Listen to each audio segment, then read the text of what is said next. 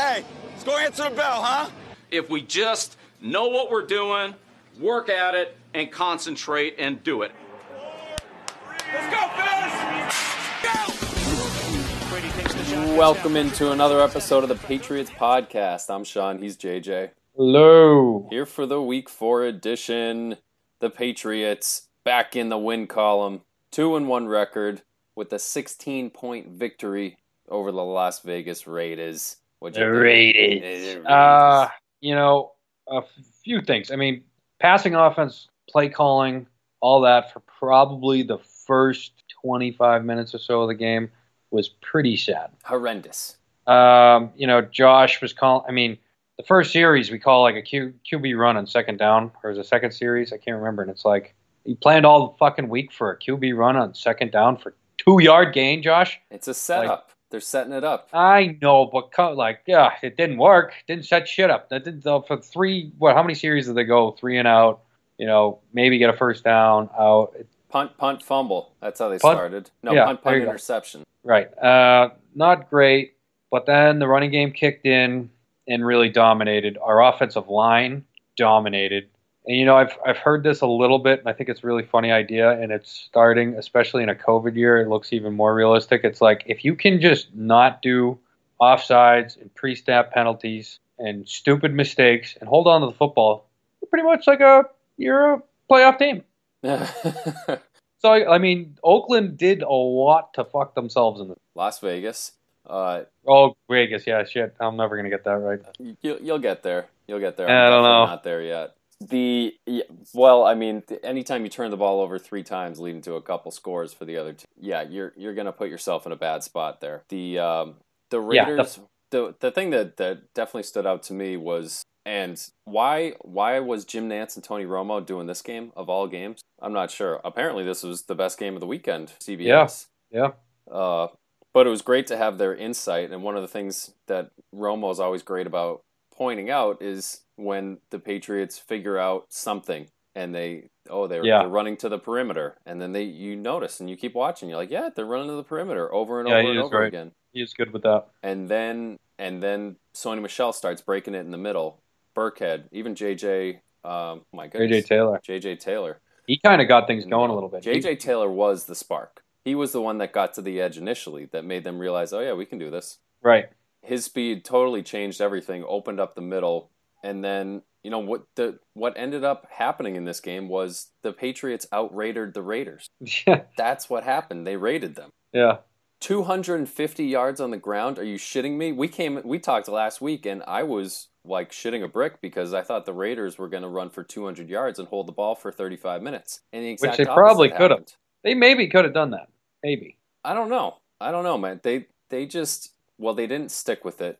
They got behind, but they were down 3 at halftime, got the ball to start the second half. It's not like they were playing from behind the whole game. They weren't really playing from behind until the end of the third quarter. And at that point, it's like, if you're going to have Derek Carr drop back and try to throw the ball all over the yard, not going to happen. No, not at all. Sony had like 100 and something yards for... Sony was breaking bigger runs than he ever has, ever. On 9 carries. And not looking fast either. I think he had 7 carries.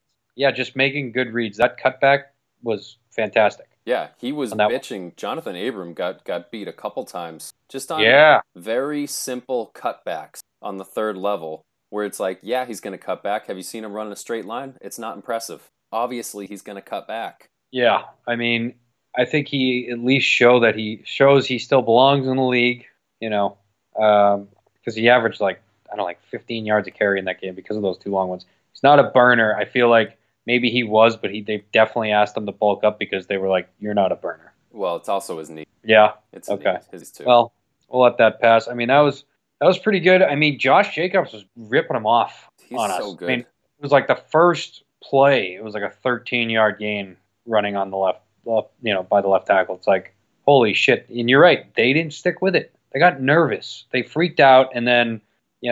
they started sputtering because they asked them to Carr to throw. We had a good plan for Waller, with all the different coverages we were doing with him. So he said it was confusing. He was like, it looked like they were double covering him, and then they drew off. So the Patriots defense did good there, and it threw off their rhythm. They took away his best weapon, his comfort zone. And I'm surprised Gruden didn't keep running the ball, because basically you're right. They were down by 3. They came in the half. They didn't do anything with it. We went down, scored, and I think right after that was the fumble in the end zone.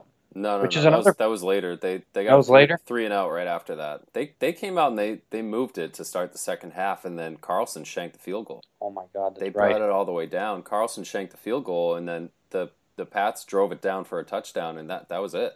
They never looked back. And then, I feel like once we got the basically we thought it was going to be a safety, but Carr fumbled. Oh, well, that brought us to 36 points. That pretty much ended it, right? Yeah, it was over at that point. I mean, why even, Carr dropped. It's like, you don't drop the ball in the end zone, dude. He's just not good. I mean, that's a simple mistake that you can, anyone just like, oh yeah, if you're in the end, just go down. Yeah. You get killed, fucking fall to the ground. It's fine. That was the plan. It was to make them get away from the running game, and the way to do that is build a lead, make the Raiders move away from the running game, and simultaneously through the whole thing, make sure Darren Waller doesn't play a role in this. Yeah. And they did that. They did that. I mean, they got lucky with that they didn't keep going to the run. And I think Josh Jacobs' hip had something to do with that, because he was having some issues there. He also fumbled early. He fumbled early.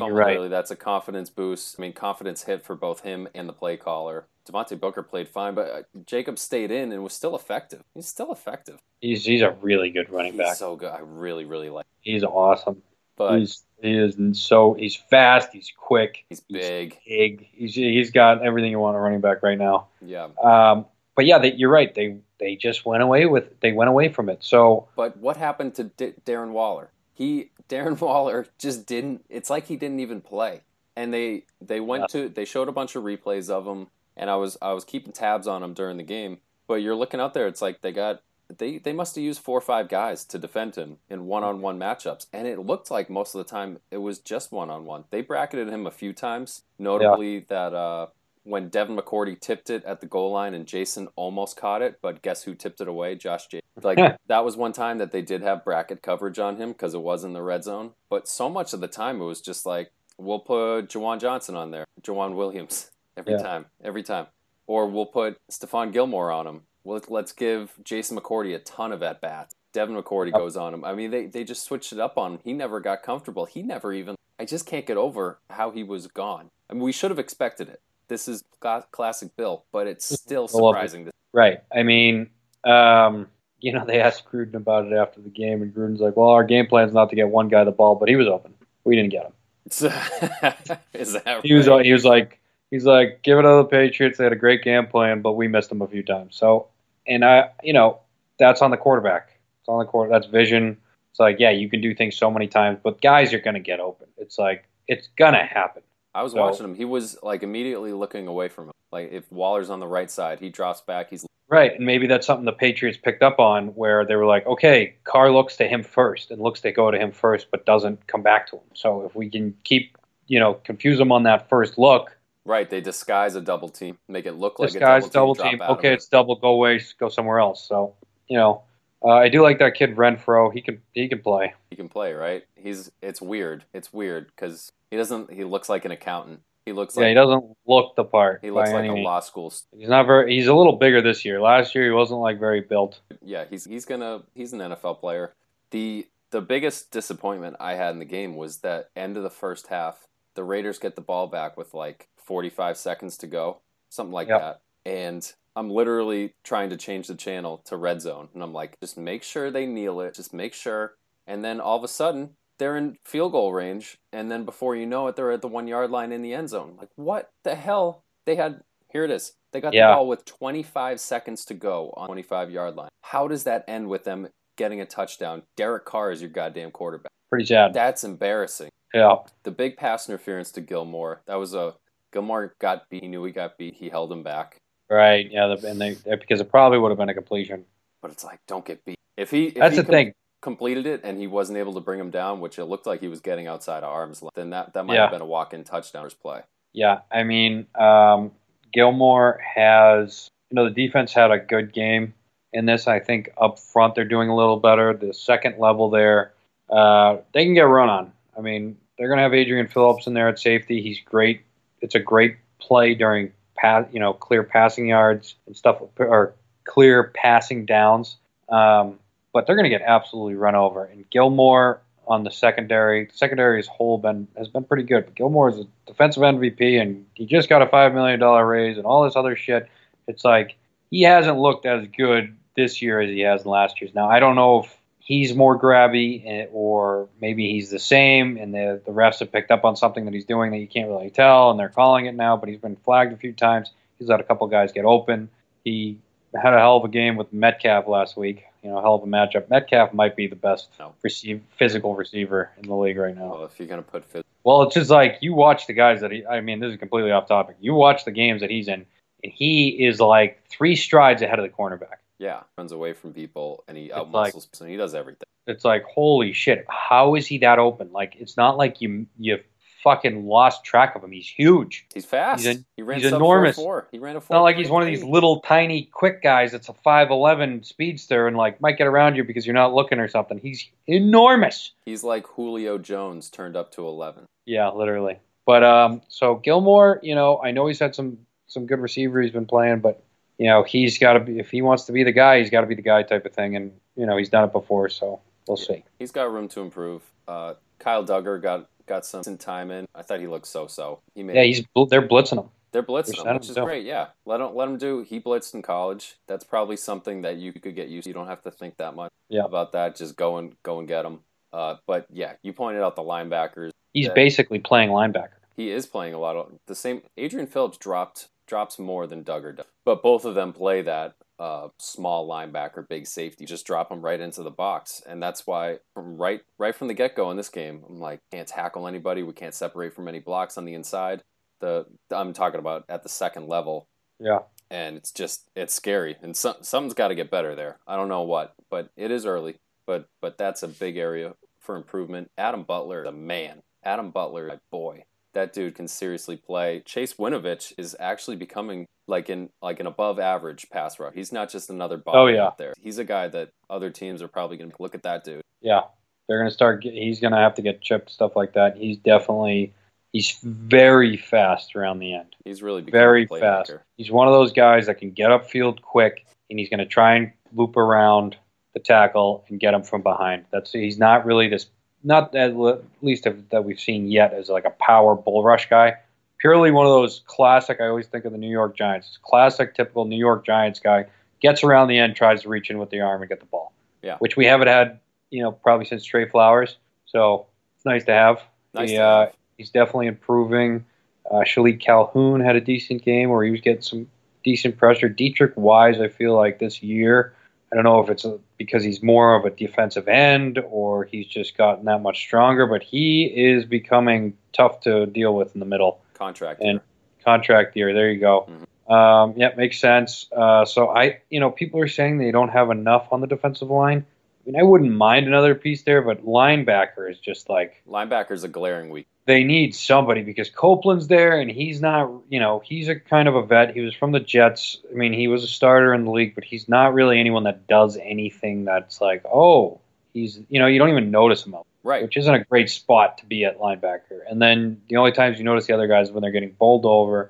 Bentley, I think, you know, they're asking him to be an every down linebacker and not even just an every down linebacker. He's supposed to be the focal point of the everyday, like he is the Jerod Mayo, the Dante Hyde. He's supposed to be this guy that's leading the defense. He's there on every play. He's getting a lot of tackles, and I don't think he's really that guy. Well, he's not there.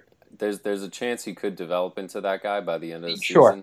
And it's either he develops into that or Belichick goes, he's not that guy, so we're going to have to reframe this. We don't have one of those guys. No. Where he always has. He really always, there was Bruschi, you know, depending on where Vrabel was playing any given year.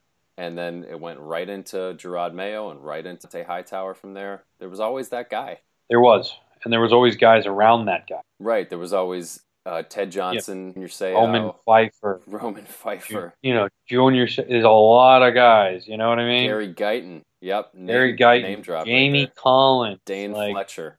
Remember some of these Wouldn't call it Dane Fletcher, but we could. You know what? That's like the sad part is I'd probably take fucking Dane Fletcher right now. I remember he wasn't very good. I would take prime 2011 Dane Fletcher. Definitely Montana. I'd take that. I'd take Gary Guyton in 2009.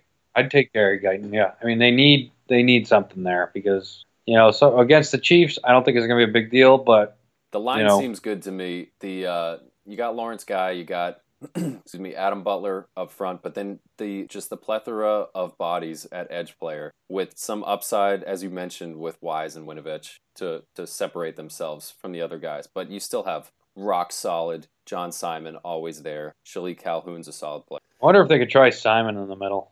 Yeah, I think so. I know he's slow. He's like a lumbering guy, but like just someone to eat tackles and shed blocks. It's like that's kind of what they need. That's what the trade deadline is. Yeah, and well, we got to do something about it. We just talked for like 15 minutes about this game.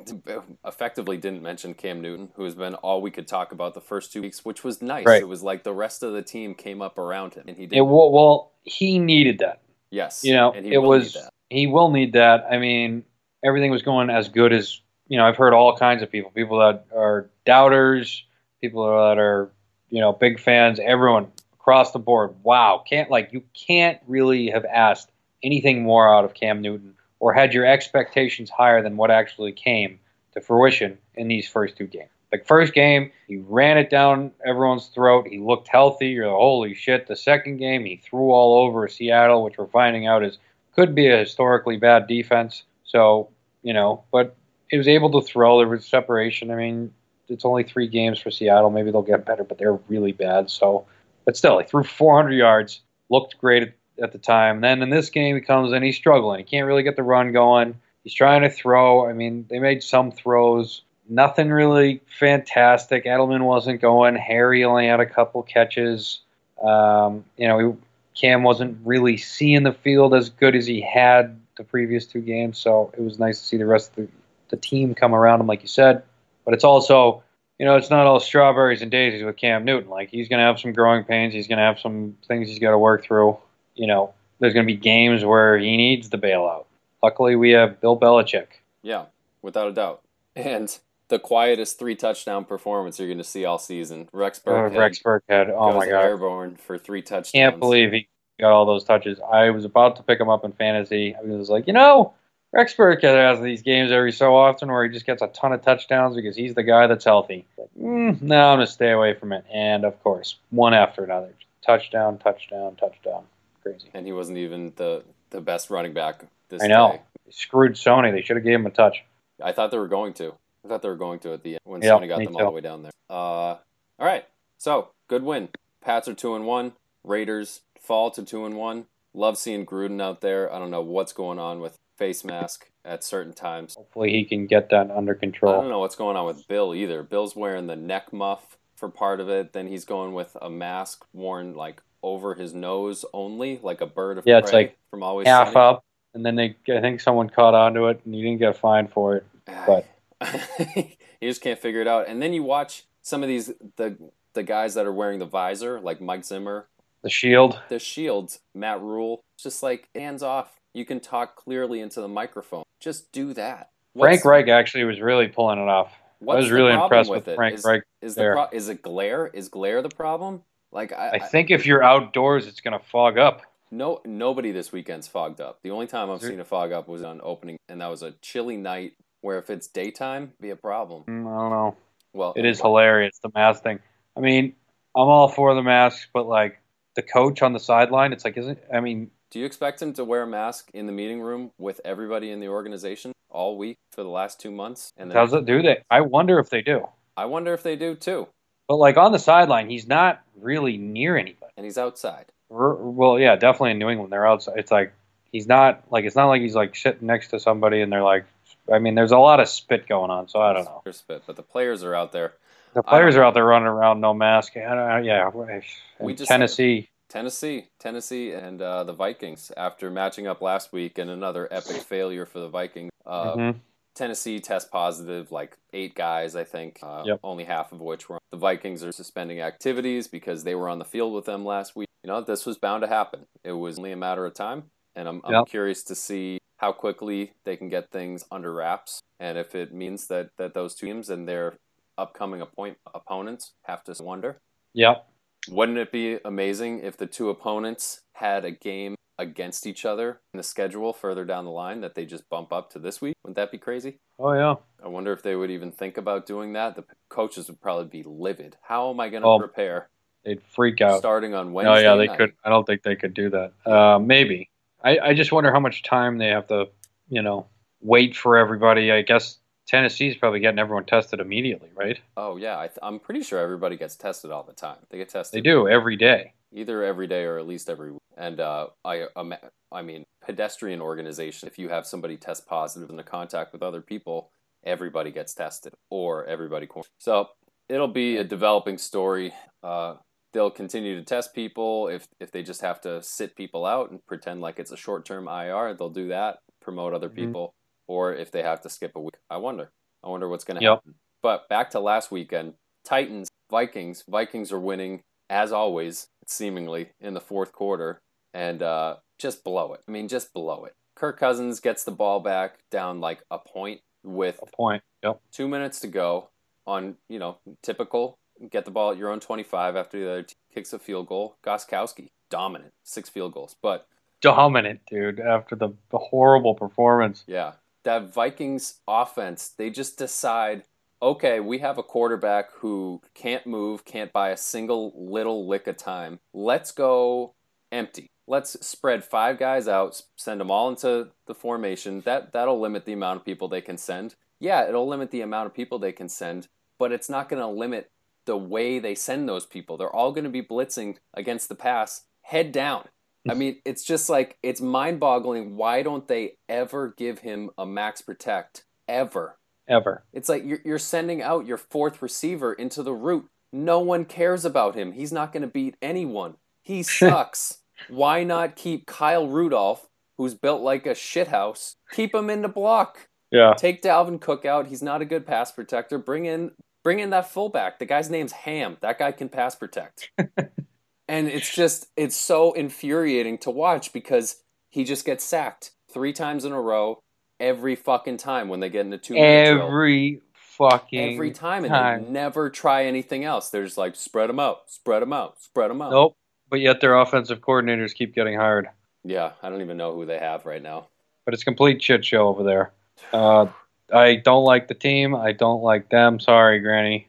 I don't like Kirk Cousins. So okay, I know you don't, but he plays great in October, so just buckle up. Yeah, he's going to have good 3 or 4 games this season, and everyone's going to be all over his dick and go, oh, yeah, look at Kirk Cousins. And then it's going to I don't know if equivalate is a word. You can make it one. It's going to come out as nothing at the end. They're not going to make the playoffs. If they do, they're going to be out the first fucking round. They suck. I don't think they're going to make a play. Aren't they 0-3? They're 0-3, yeah. And they're playing the Texans weekend, who are also 0-3. 2 desperate teams. Yeah. The Vikings are going in with some COVID cases, likely. Some other games from last weekend. So there were a bunch of like, just hair-pulling games. Like, what in the fuck? That Bengals-Eagles game, just pulling my hair. Why do the Eagles suck so bad? Horrible. Why? Carson Wentz is terrible. Carson Wentz seems so bad. I understand they have so many injuries on the offense, just devastating. But their skill position continue to suck. They're really just bad. They're bad. They're a bad team. And they're a really bad team. I'm done thinking they're even okay. Yeah. They used to be like tough. Oh, they have a great defense. I don't even know. I don't think they got anything. Oh, they're sneaky. They got, they can go do the West Coast offense thing every so often. Nope. Nothing. Even the pass rush. It's like Brandon Graham is still their best pass rusher. He's been in the league forever. Derek Barnett's good. I'll give you that. Darius Slay is good. But every team, good players. Yeah, right, exactly. It's bad, and that offensive line's not getting any. Jason P went down. He's 37 years old, former retiree, playing left tackle. Now he's out. Who's his backup? Holy shit, I don't even want to know. Yeah, literally. Elsewhere in the shit show category, the Bears go down 16 points to the Falcons. They replace Mitchell Trubisky, finally, right? I get that he sat a couple games last year. I don't remember if there was he's involved, but remember Chase Daniel was playing? Mm-hmm. You gave me shit like 2 years ago because I was like, Trubisky is no good. And you're like, why are you so hard on him? Why are you so hard on Trubisky? Yeah. The whole world has come around. He gets sat in this game, and Nick Foles doesn't look amazing. Didn't look incredible. He had one really nice touchdown pass to Anthony Miller against the. Yeah. But other than that, pretty. I mean, just average. Yeah, and, literally average. And the Falcons managed to blow it again. Yeah, I mean, I don't know what is going on there. I tell you what's going on, a coaching change. That's what's going on. Yeah, it's really bad. They have so much talent. They're just oozing talent on fucking offense. Julio didn't play. Still. They still got a lot of talent. Todd Gurley. They got Calvin Ridley is insane out there. I mean, I can't remember. They got the tight end from... Austin Hooper. Yeah, Austin Hooper. No, he left. They got the guy from the Ravens. Hayden Hurst. Yeah. I mean, really good offensive line. Matt Ryan's got it's just sad. It's really, they're 0-3 because they lost the game 3 times in a row. The interception he threw on the last drive was brutal. It was terrible. It was just brutal. Oh, it's terrible. Why are you trying to fit that in against cover 2 and then you just leave it, just throw it directly? We've seen the Jets just fall apart and sadly are ruining another quarterback and pretty much going to full rebuild yet again. Yeah. It seems like every 2 years they're in full rebuild mode. They're like, well, we've spent a high round pick on this quarterback who we've just kicked in the balls repeatedly, and now he can't walk anymore.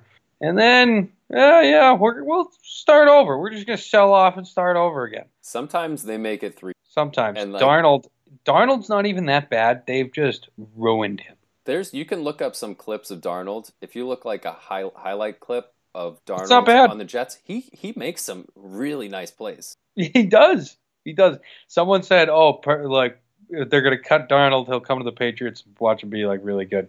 Honestly, I wouldn't be shocked. You'd see a lot of Jets fans be pretty angry. Yeah, I wasn't real high on Darnold, but that reminds me. They were rebuilding in 2009. They sign up Rex Ryan. They trade up, draft Mark Sanchez at 5. Go to back-to-back AFC championships, 09, 10, 11. They suck. Start the rebuild, I don't know if they started the rebuild yet, but by 2012, the butt fumble happened, and it was over. And it's full rebuild from that moment on. Yep, the butt fumble was really. I mean, I feel it's a delineation. I mean, there's a lot of bad plays. The butt fumble really got taken out of proportion. They were like, it's the worst play. The Jets just, the Jets media. It's got the best name. It's got the best The Jets name. Media just ripped, the New York media, both the Giants and Jets. I think those are the 1 and 2 worst teams in the league right now. Yeah. Easily. The state of New York is in shambles all around. I don't even know who you put next in that. It might be the Falcons. Yeah. Someone was like, oh, Detroit. Well, then Detroit came out and they beat Arizona. Yeah. In Arizona. I know. Not that the home field is huge anymore, but... I picked that game. Yep. that was just... I'm not going to tell you that I missed all the other games. Kyler Murray didn't look great. I mean, he looks really good running the ball, passing the ball. That game was so-so. Detroit, I don't know how they got to win, but not a lot of coming. He has a weird way of just, laying down blueprints for beating offenses that nobody else has figured out yet. He did it with the Rams. It seems like he may have done it with Arizona. I may be overstating that. He did it with the Chiefs even last year. He really held the Chiefs in check last year, and they should have won that game. It came down to about a yard. But it's I don't know how he's able to do that with these things that are puzzles that it seems like nobody in the NFL can figure out. He figures it out with shit-ass personnel in Detroit, and then... he'll just blow it to the Bears out of nowhere. What? Yeah, literally. What are you doing on those wheels? Oh, yeah, exactly. Would you just fall asleep at the wheel? And then the best game from Sunday. I know you want to talk about Seattle-Dallas, but the best game in my view, at least, was the Bills go up I think it was 28-3. I think it actually was kind of poetic. Was it that high? Yeah, it was 28-3. The Rams come all the way back, take the lead 32-3. They put up 29 unanswered. And then Josh Allen, the guy who I love to make fun of, who had previously thrown a couple touchdown passes, takes his team all the way down the field. They get into a 3rd and 15. That was brutal. Wait. Even before that, what happened? He might have taken a sack, and then they came right back, and he's just running backward. He's doing classic Josh Allen imploding. Running backwards. Breaks 4 tackles and throws the ball away, and then he gets called for the fake. So they bring it back. You're right. And then it's 3rd and 25. 15-yarder. Then you get the pass interference. It's questionable. Very questionable. And that brings it down to the 1-yard line. They punch it in. Yeah, it was kind of bullshit. And the pass interference was pretty ticky-tack for a final, like, literally play of a game. Oh, we'll give it to him on the one. It's like, excuse me?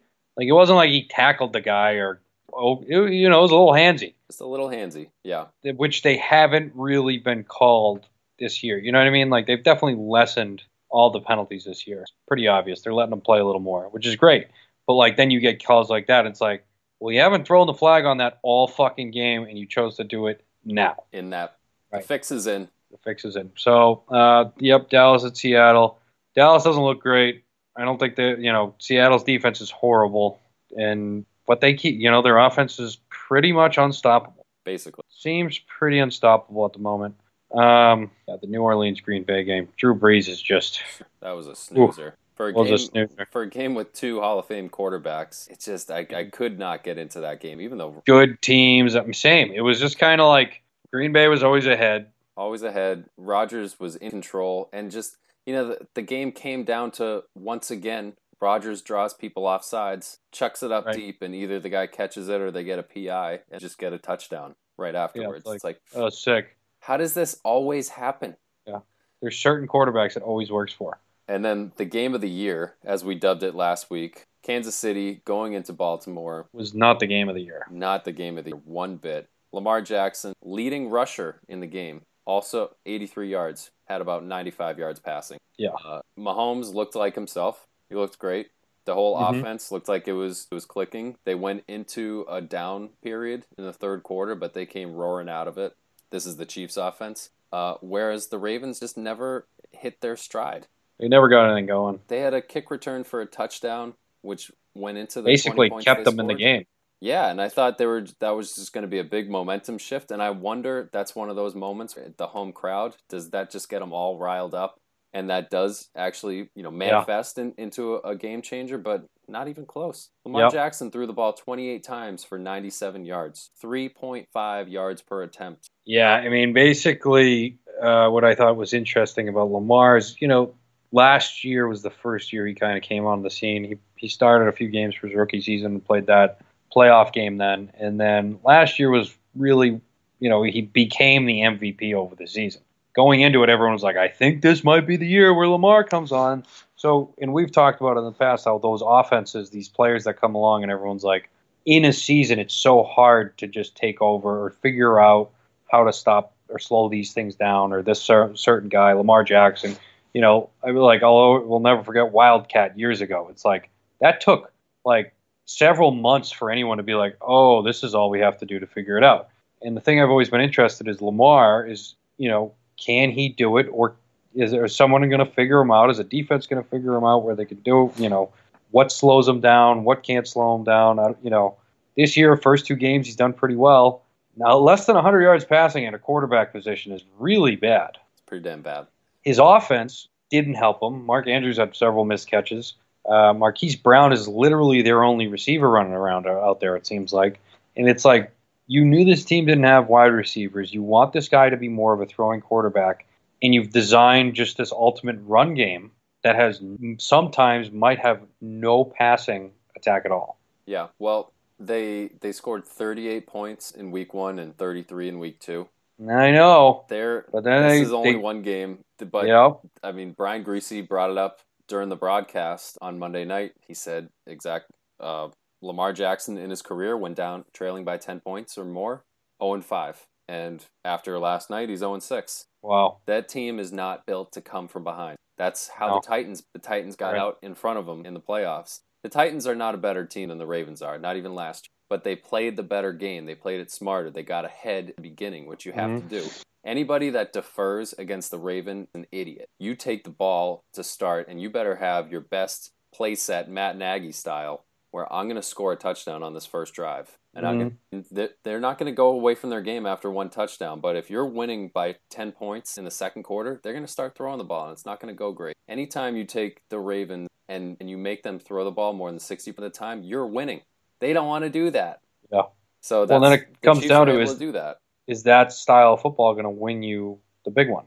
Because you're going to have to go against teams like the Chiefs, who are just the ultimates at getting ahead quick, fast touchdowns, bombs downfield. I mean, they're They've got so much speed at receiver, and they made Baltimore's secondary look like a bunch of, you know, A-League players. It's a very good question, and the answer is a complicated one, where the Patriots 2 years ago, when they beat in the AFC Championship, they had one of these running offense. They really didn't have the special throwing offense, but Tom Brady was special enough working with Gronk and Edelman that they could pass when they had to. Lamar Jackson probably isn't there yet. Yeah, I mean, it's pretty much if you can throw off Mark Andrews' game big time, they have a serious problem getting the ball downfield. Big time problem. That miscatch in the end zone really hurt. Yeah, that was bad. All right, but well, still, Kansas City, they got a lot of firepower, man. A lot of firepower, sitting there 3-0. The Chiefs, a really tough schedule to start the season for a Super Bowl champ. I mean, they faced the Texans to start the year. It's a playoff team. I know they haven't been good this year, but that was a playoff team and was somewhat of a rivalry. The Texans, the Chiefs last season, all these things, and everybody knows it's going to be a good game opening. But then at the Chargers, a snoozer that they always play terribly in. At the Ravens versus the Patriots, Raiders at the Bills. That's a tough way to start the season for Super Bowl champion. They didn't ease them in schedule-wise. And Chiefs look up to task outside of that Chargers. Yeah, yeah. Now they got to play at home against the Patriots. Thank goodness the Arrowhead fans aren't going to be at full force, although I believe they do let some people there, just judging by opening night. The thing is, the Pats' defense is built at least on the back end to cover some of these guys. On the front end, I don't have much faith in anything. And if you're not going to slow down Patrick Mahomes, you're not going to win this game. The only way I can really think of to slow down Patrick Mahomes is you need to have lockdown on the back end, and you need to have excellent pass rush. And it's like, what teams have both of those things? That's a rare combination. Yeah. So some of these guys on the edge really need to play above their skill level at this. And I just really worry that if the Chiefs are able to get Clyde Edward, he needs an acronym. I can't be calling him Clyde Edward Hilaire all the time. If they get that dude going in the running game, up the middle, in between the tackles, taking advantage of our weak linebacker, then we're fucked. Because they'll have everything. They'll just have everything. It's a long game, yeah. Well, I mean, who's the player that you have to eliminate from this offense? Tyreek Hill. Yeah, it's definitely Tyreek Hill allows them to score from 50 yards out. And I know what people say out there is, oh, Mecole Hardman's just as fast. You see that touchdown he had the other night? Yeah, it's because, did you see where the safety was? Nowhere in the screen, because he's looking literally at Tyreek Hill. He makes everything else open up. And after him comes Travis Kelce. And then you worry about, Sammy Watkins, take 100. If Sammy Watkins comes out of this game with a $120, I get no problem. If Tyreek Hill comes out with a $150, I got problems. Right. I mean, it's a hell of a matchup. Yeah, I feel like for the last few years, Bill has been building this secondary with the idea that it has to play Kansas City every year in the playoffs or whatever. Big guy for the tight end.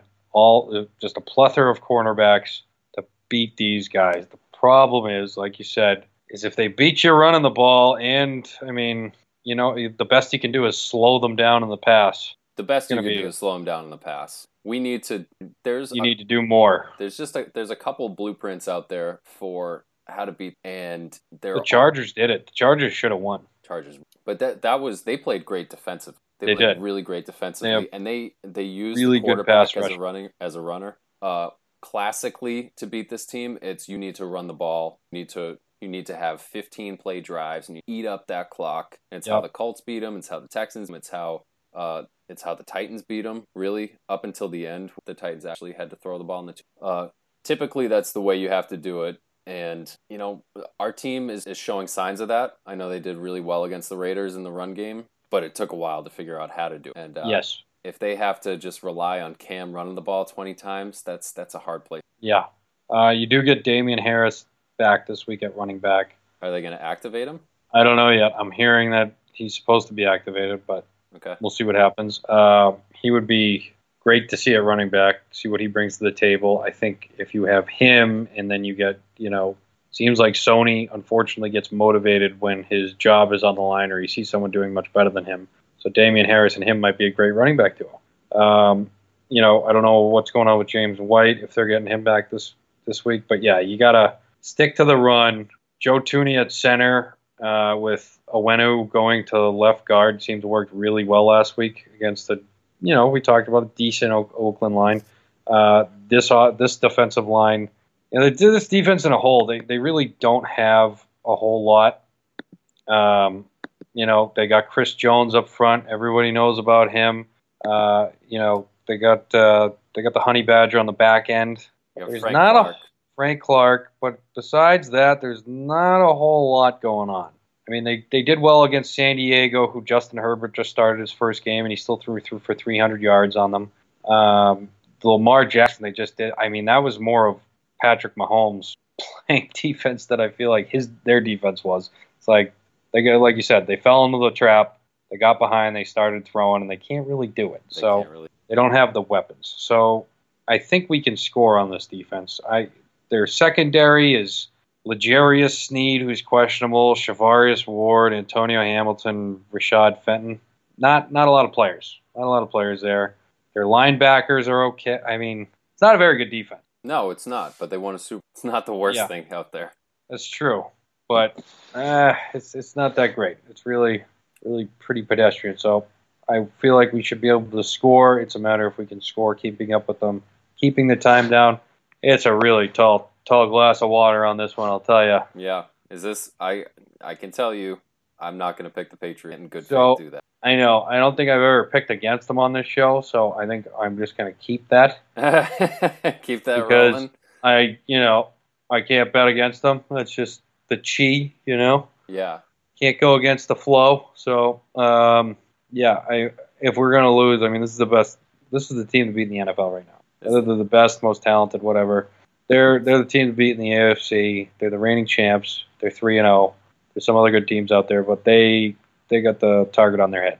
The way to make the case for the Patriots is you see what they did against the Seahawks? The Seahawks are the Chiefs of the NFC. Yeah, that's a good idea. Well, with the worst defense, but yeah.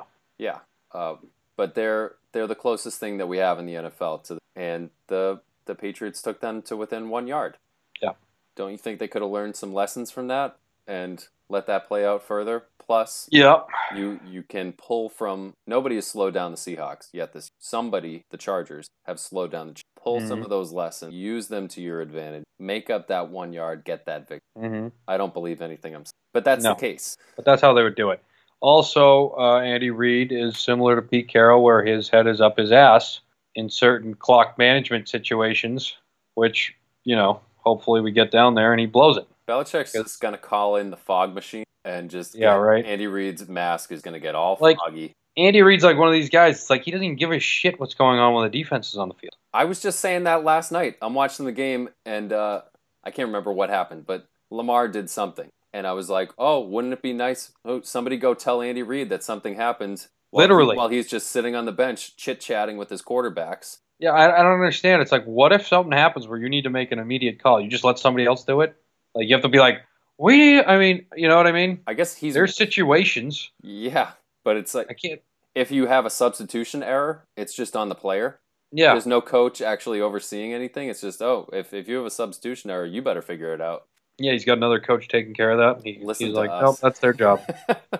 Well, it's just funny. You know, you wonder why Bill Belichick's so good. He's out there and he's looking at sometimes he's in his little fucking notepad thing and his little stills of formations he's looking at, but like he's always defacing the damn game. Yeah, he's watching he's in it. Yeah, he's very in the game. Andy Reid's like, oh, it's not offense. I'll go walrus my way back to the bench. It's like, what are you doing, dude? Flipper, good stuff. So, okay, I get the Chiefs 31. Yeah, I think that's your biggest. That's pick against the Patriots. Definitely the biggest up. Our biggest margin of victory. Shows we've fucking done here. I disagree. Okay. I disagree. I think we're going to win 34-31. Wow. All right. 34 points. Does that include three defensive touchdowns? No. Two. I think it includes two. I just expect. I'm just being overly positive here. Yeah, you are. Hoping that Damian Harris awakens an absolute giant of a running game. If you're betting Damian Harris and Rex Burkhead and Sony Michel and Cam Newton, and it's like, but and then they can pass. They somehow N'Keal Harry's just open with Julian Edelman And Devin Asiasi was fucking open last game, and I hope they throw to him. He was, right? Why didn't they get on the ball? Because Cam didn't even look at him. I think if Cam takes a quick little look at him sometimes, he could make a couple receptions for the boys, you know? A couple catches. You heard it here first, people. The Pats are going to score 34 points. Damian Harris is going to score 28 of them. Yeah. Oh, there you go. And that's going to be that. All right. Well, thank you all for listening. We'll be back next week to see which one of us was right between the Pats and Chiefs. I can tell you that I really hope that James is right. Yep, too. That was gracious. Acknowledge my graciousness. No. Okay. See y'all. Adios.